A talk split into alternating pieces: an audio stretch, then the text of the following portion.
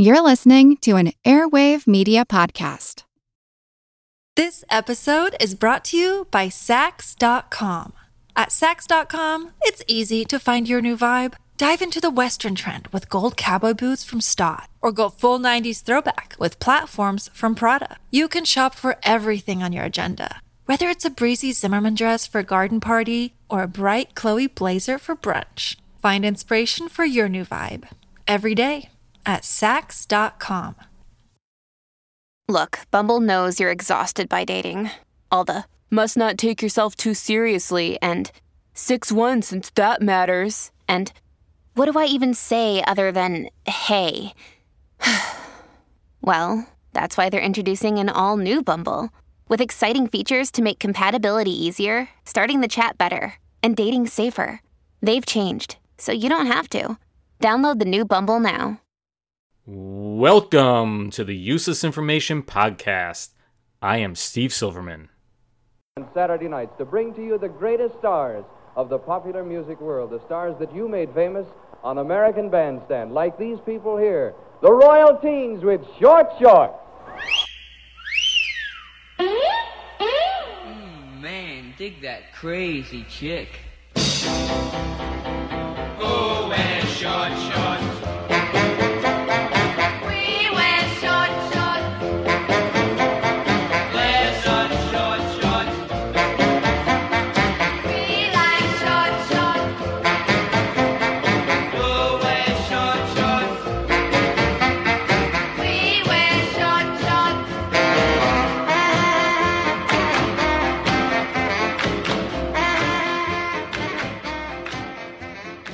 That's the one and only big hit that the Royal Teens ever had. It hit number three on Billboard's chart way back in 1958, and personally, I have to admit that I first became familiar with the song when Nair began to use it in their television commercials back in 1975. The song was co written by then 15 year old Bob Gaudio, who would later find fame as the keyboardist and principal songwriter for the Four Seasons. Among the hits that he penned, and these are very big hits, are Sherry, Big Girls Don't Cry, Walk Like a Man, Ragdoll, Can't Take My Eyes Off You, and of course, December 1963, Oh What a Night. But I've already detoured a bit off topic. Today's podcast is not about Bob Gaudio or Frankie Valli and the Four Seasons, or even about any of their hits. It's about shorts. In particular, short shorts and the scandalous amount of skin that they reveal, at least way back when. So let's zip back to June 16th of 1935. Here we find William Slater. He's an alderman for the Ninth Ward of Yonkers, New York, and he's posted at the intersection of McLean Avenue and the former Croton Aqueduct, and he's just waiting to jump into action. He was accompanied by a professional photographer armed with a movie camera. Slater chose this particular spot because it was located just north by about 100 yards or 100 meters from the border between New York City and Yonkers. This just happened to be the starting point for thousands of hikers who wished to leave the heat of the big city behind, and many were headed for Tibbetts Brook Park. Now, the park is a bit peculiar in the fact that the park is owned by the county, that's Westchester County, while all the land surrounding the park was within the city of Yonkers. And then it happened. First, one group of two girls and then another group of three set foot into Yonkers while Alderman Slater had their actions recorded on film. Now, it's not what the girls were doing that was the problem. Instead, it's what they were wearing. They were all wearing shorts that were cut too high, and some even had the nerve to wear revealing bandana halters that were knotted around their necks. Once Slater was sure that he had captured the necessary evidence on film, he summons two patrolmen and ordered them to round up the girls, all of them between the ages of 18 and 25 years. They were supposedly in violation of a city ordinance which banned the appearance of any scantily clad person on the streets of Yonkers. All five were issued summons and ordered to appear before a city court judge the next day. I should point out that the alderman's actions were not without merit.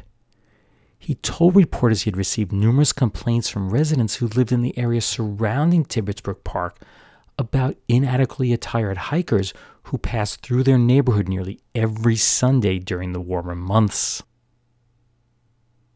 Four of the five women appeared before Judge Martin Fay that Monday, but Alderman Slater appeared to have a change of heart. He decided not to make a formal complaint against the women, claiming he did not, quote, wish to embarrass the girls. As a result, the judge let the girls go with the following warning quote, All we desire you to do is just dress the way the women in Yonkers dress when upon our public streets. This did not mean that Slater was going to simply turn a blind eye to the filth that was now strolling down the streets of Yonkers. He promised that if it happened again, additional summonses would be issued and, if needed, more drastic legal action would be taken. By now, the story had made national headlines, so the operators of the Yonkers Alpine Ferry, which ran back and forth across the Hudson River to the Palisades Interstate Park in New Jersey, they decided to use the publicity to their advantage. They opted to set up a free dressing room and check room in their Yonkers terminal for anyone who wished to use it. The idea was that the girls would wear their skirts and sweaters while passing through the streets of Yonkers, and once they arrived at the ferry station, they could remove these garments and leave them behind. That allowed them to spend the whole day hiking in the Palisades in their less bulky clothing. And of course, upon return to the Yonkers side of the river, they could then put back on their skirts and sweaters and wander the streets of Yonkers without fear of the law. A New York Times editorial offered this advice quote, Because shorts have conquered the tennis courts and are beginning to make their way in golf, it does not follow that a pair of very concise pants is an ideal costume for mountain climbing. It continues Certainly, the scarf that young women wear on the beach when doing nothing in the sun is not the thing to wear on a long hike in the woods where you're apt to perspire and catch cold. I love this part. A sweater is much better. Clearly, this person has never hiked on a hot day wearing a sweater. The following weekend, the Shorts Parade, as Alderman Slater called it, continued. While some did take advantage of the free skirt check down at the ferry, others opted to do as they had previously done. They simply strolled to Tibbetts Brook Park in their shorts and halter tops. But this time the police did absolutely nothing, so Slater decided to take matters into his own hands. He sponsored an ordinance that would forbid this type of offensive behavior from ever happening again. On July 2nd, the Board of Aldermen passed an ordinance that stated, quote, no person over 16 years of age shall be permitted to appear in bathing costume or in any other than customary street attire upon any street or thoroughfare in the city of Yonkers. The punishment for violation of this ordinance would be a fine not to exceed $150 and or imprisonment for up to 30 days. Ouch. Initially, this appeared to work, even though the ordinance had still not been signed into law by the mayor. The July 4th holiday was just a couple of days later, and police reported that not one single woman had been spotted in Yonkers wearing shorts. In addition, not a single person took advantage of the skirt and sweater check that the ferry service so generously offered. But, as they say, be careful what you wish for. First, it was widely reported that a group of models wearing shorts threatened to picket outside Alderman Slater's home, which was located at 67 First Avenue. But luckily for him, their protests failed to materialize. Then there were reports of young women who walked along a road that bordered Yonkers in New York City. They would button up their skirts while briefly walking through Yonkers. But as the road crossed back into New York City territory, they would just rip off their skirts and shake their shorts covered bodies at the policemen. No arrests were made, but the officers probably enjoyed the show. Summer eventually came to a close, and one would have thought that would have been the end of the story. You know, at best, it was a story that should have been in the news for just a few days. But fast forward to the spring of 1936. Once again stories regarding Yonkers Shorts Band started to appear in the press. And at first, everything was cool and calm.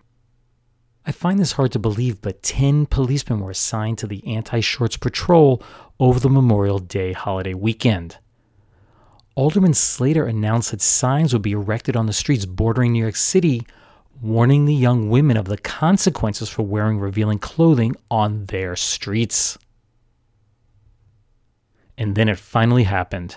On Sunday, June 21st, 1936, 26 year old Rose O'Gorman of Elmhurst, Long Island, and 25 year old William Matthias of Brooklyn, they took a cab to the corner of McLean Avenue and Lawton Street in Yonkers. When both emerged from the taxi at 2:25 p.m., they were wearing, you guessed it, shorts. They immediately went up to patrolman Arthur Rowland and John O'Hare and demanded they be arrested for violation of the anti shorts ordinance. It was soon learned that both worked for the New York Daily News and they were there to test the validity of this new law. The Daily News bailed both of them out.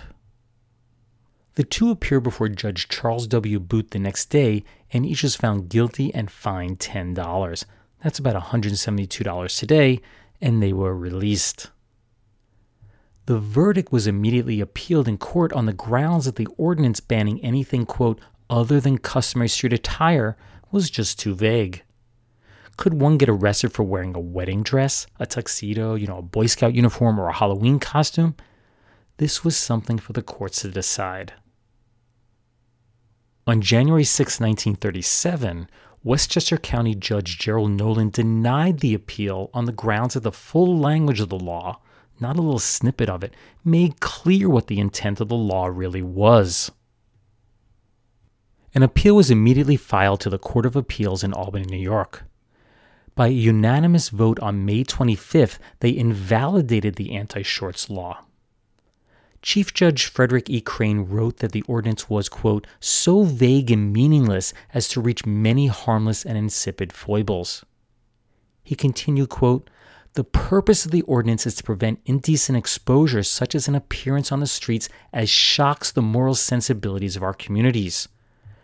The ordinance to be legal should so state or else describe the costume or lack of which is prohibited. In response to his ordinance being thrown out by the courts, Alderman Slater said, quote, I will have to wait for a copy of the decision before I know the next step. He added, It depends entirely upon the grounds it was thrown out, whether I'll offer a revised ordinance on street attire. Summer was just around the corner, and now Yonkers had nothing on the books from preventing people from walking around their streets with excess flesh exposed. In what can only be described as a Donald Trump esque move, four Yonkers supervisors appealed to the Westchester County Parks Commission to wall off Tibbetts Brook Park by erecting a giant fence to keep those undesirable New York City residents out of their park. The idea was that the fence would totally encircle the park, excluding one main entrance on Yonkers Avenue at its north end.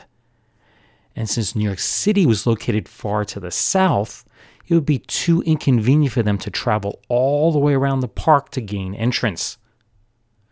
Residents of Westchester County would receive free admission cards, while non residents would have to pay an admission fee. Supervisor Jefferson Armstrong stated this about their unwanted New York City visitors quote, They are displaying themselves in the most ungodly and indecent manner. Many are getting off the train in Bronxville and walking across Palmer Avenue to the park, stopping on the way to sun themselves. He added, My wife and I have often come across great masses of humanity reclining on the ground in the most disgusting clothing. Needless to say, this particular fence was never built. Instead, on August 17th, a new modesty ordinance was signed into law by Mayor Joseph F. Lair. It stated, quote, no person shall wear upon a public street or thoroughfare in the city of Yonkers a bathing suit, shorts, halter, or any costume or clothing which indecently exposes or reveals any part of the wearer's person. almost immediately others started to question the validity of the law. Was this also too vague? Would those running the annual Yonkers Marathon have to wear long pants? Would children be exempted from the law? No one seemed to know the answers. Yet, no one ever challenged the new ordinance in court. This is partly because Alderman Slater was now out of office, the fact that the city had tired of enforcing the law and all the bad publicity it created, and, probably most importantly, the times, as they say, were a changin'. By 1940, the city stopped assigning patrolmen to seek out those wearing shorts.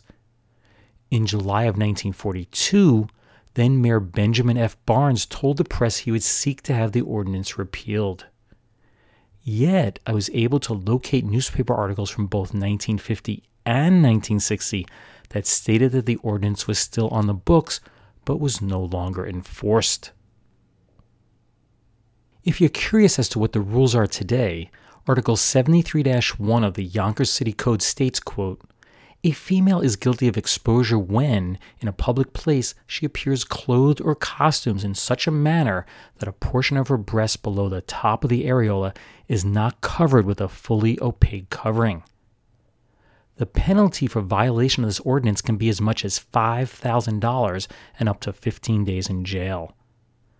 The regulation was adopted on September 22, 1970, but I doubt it would hold up in court today since it is legal in New York State for a woman to dress just as a man does. Wherever a man can go shirtless, so can a woman. Useless, useful, I'll leave that for you to decide. This episode is brought to you by Saks.com.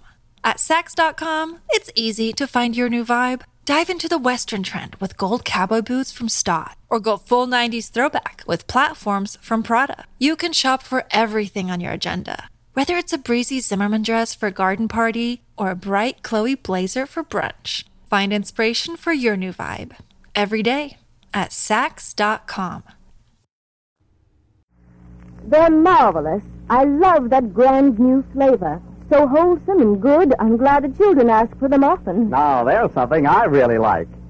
Boy, what flavor. Hey, Mom, can I have some more? What's all the excitement about?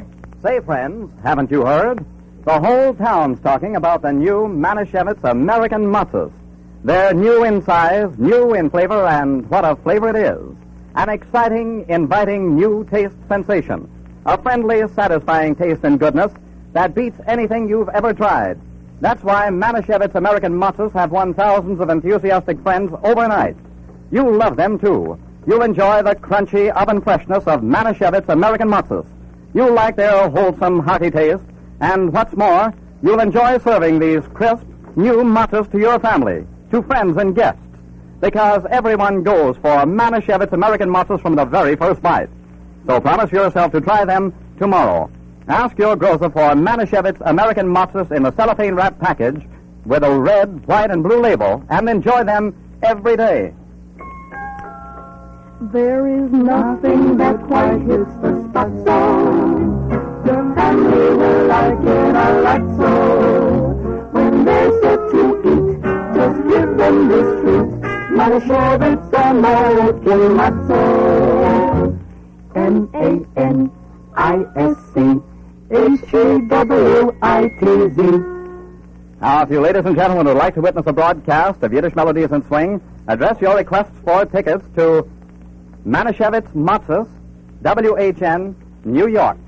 I apologize for the poor quality of that recording, but unfortunately, there aren't many preserved commercials for matzah out there. That commercial for Manischewitz brand matzah is from the November 24th, 1940 broadcast of Yiddish Melodies in Swing, as you heard. This particular episode was titled Bridegroom Special. The story of Manischewitz matzah begins in 1888 when Rabbi Rudolf Ber Manischewitz made the voyage from Lithuania to the United States. What's odd about the story is that his last name wasn't Manischewitz, it was Abramson. At the time, it was incredibly difficult for Jews to obtain a passport to leave the Russian Empire, so Abramson did the next best thing. He purchased the passport of a dead man named Manischewitz. Upon arriving in Cincinnati, the good rabbi found there was a shortage of Passover matzah, so he decided to start baking it himself to sell to others. His original matzahs were simply called Cincinnati matzahs, but soon others started calling their matzahs by the same exact name, and that's when the Manischewitz brand name was born. As sales increased, Manischewitz began to automate his factory to make mass production possible. Today, Manischewitz is the largest baker of matzah in the world and probably, I would guess, the best known kosher brand out there. I haven't had a piece of matzah in years. It appears on my grocery shelves every year right before Passover, but I just can't justify purchasing an entire box because I know I'll never finish it. Personally, I really miss the matzah meal latkes my grandfather used to make for all the kids while we were growing up. I've tried to reproduce his recipe a few times over the years, but they just don't come out right. I don't know, maybe he had some secret ingredient that made them so special, but I doubt it. Most likely it was just our incredible admiration for him that made the latkes taste that much better. So let's move on to the question of the day. Now, if you're heavily invested in the stock market, you may have seen a great loss, at least on paper, over the past week since Britain voted to leave the EU which got me thinking about the Dow Jones Industrial Average. Today, the Dow Jones consists of 30 large corporations, but when it started on May 26, 1896, just 12 companies made the list. And of those original 12, only one still remains on the list. So, can you name that company? And it is a big company, obviously. Here's what some of my friends had to say uh, General Electric, GE, General Electric, Xerox, GE, Coca Cola. Oh, General Electric. I'll stop there because everyone was saying General Electric. I thought maybe someone say AT&T or something like that. So the question is, are they right or are they wrong? Well, believe it or not, they are correct. General Electric is the only company from the original Dow that's still on the list. I should point out that General Electric was dropped from the Dow a couple of times in the early days, but it hasn't left the list since 1907. So here's a quick rundown of the other 11 companies on the list. I'm going to try and tell you what happened to the companies, although I'm not 100% sure this is all correct, but I'll do my best. The first was American Cotton Oil Company, which is now part of Unilever or Unilever, however you want to pronounce it. Then there's American Sugar Company, which became eventually Domino Sugar, Domino Foods and was ultimately purchased by ASR, which stands for American Sugar Refining. Then the Chicago Gas Company, which can now be traced to the WEC Energy Group. This is followed by the Distilling and Cattle Feeding Company, which is now Millennium Chemicals. The Laclede Gas Company still operates as the Laclede Group, and it was removed from the Dow in 1899. National Lead Company became NL Industries. I guess they just don't want anyone to know they deal in lead. North American companies consisted of 80 electric utilities, and that was until the SEC broke it up in 1946. Tennessee Coal, Iron, and Railroad Company was purchased by U.S. Steel in 1907. Then there's U.S. Leather Company, which was dissolved in 1952. In fact, it's the only company of the original 12 to be totally liquidated. And the last one on the list is United States Rubber Company. That became Uniroyal, which was later purchased by the French tire maker Michelin. In other news, since today's main story on the Yonkers anti skirt law involved people showing too much skin, I figured why not a few more stories that also involve too little clothing. Actually, too little is probably not the word. Let's just say no clothing, birthday suits. Our first story is dated July 20th of 1936. It's reported that a Long Valley, New Jersey constable named Will Searles had been staging a one-man war against a local nudist camp. His basic plan of attack was to shame the nudists into wearing clothes. He did this by constantly peeping over their fences. The number of nudists did decline, but the war was about to escalate, and that's because the girlfriend of Searles' son drove the family car into a ditch while she was distracted by the people bathing in the buff. Searles was so outraged by their behavior that he pulled out his binoculars to hunt the nudists down. About a half dozen saw cover nearby brush when Searles then warned them that they had to stop or risk arrest beginning the next week. Searles' plan was to invite hundreds of people to help him in his peaking. My guess is that there were many willing to help, but I'm not really sure they wanted the nudist to cover up. On May 21, 1938, it was reported that two men named Ivy Anderson and Dean Green had to hike 14 miles across snow covered hills stark naked. This wasn't some sort of prank or endurance adventure. It seems that the two men parked their car and decided to swim Slats Creek. After disrobing, they tied their clothes into a bundle and threw them across the stream. As you can probably guess, the clothes fell short of the shoreline and they were carried away by the stream's current. So they hiked four miles back to the car only to realize that the car keys, guess where they were? They were in their pants pocket and were headed downstream. They decided to hike 10 miles to Strawberry, California to seek help, and one can presume to get some clothes. And the last story I have for you today is dated May 9th, 1967, which reported that New York City criminal court judge Milton Shalleck handed down a ruling in the case of 28 year old Charlotte Moorman. She was found guilty of performing a lewd act because she played her cello topless in a theater performance on February 9th. In his 20 page opinion, the judge wrote, quote, the pristine beauty of the human female breast has been immortalized by paintings and sculptors and writers of poetry and prose. In the literary arts, too, the descriptive allusions to the fullness of the female figure conjure up the image of its beauty. He continued, but no poem in no prose respected by the test of time have I read, and no valued oil in no statue or bust have I seen, either visually described or portrayed, a picture of a nude or topless cellist in the act of playing the instrument. I wonder if anyone has. He goes on, but you get the idea. If you play cello, keep your clothes on. Ms. Moorman received a suspended sentence because the judge found her to be, quote, weak and immature.